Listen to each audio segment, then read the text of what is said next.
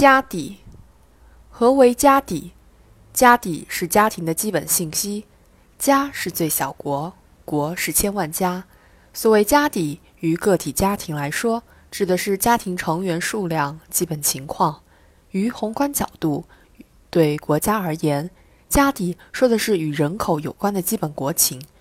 聚焦到人口和社会发展之间的关系。涵盖了社会、经济、教育、卫生、生态环境等诸方面前进和变化的综合，因而备受各国重视。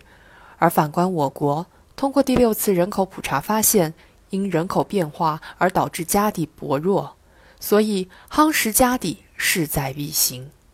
之所以要重视家底，是因为家底为制定各类政策提供详实依据。二战之后，美国的家底情况发生变化，退役军人占人口比重较大，故美国通过退役军人重新适应法开展退役军人再教育，使其更好融入社会，促进社会经济发展。而我国在建国后急需发展工业，而当时的家底情况是人口基数大，农村人口多，故在经济发展中采取工农剪刀差的发展模式，促进工业快速发展。邻国日本通过调查研究，发现家底中老龄化问题严重，因此一方面制定政策重视银发经济，另一方面采取措施鼓励生育。由此可见，家底的重要性可见一斑。而反观我国，家底薄弱。既有因人口增长与流动后产生的管理难题、资源短缺、人口结构失衡、素质偏低等危机，也出现了男女比例失衡、人口虚假增长等问题。更引人担忧的是，我国在进入老龄化社会后，养老问题突出，养老理念滞后，养老机构不完善，居家养老模式有待探索。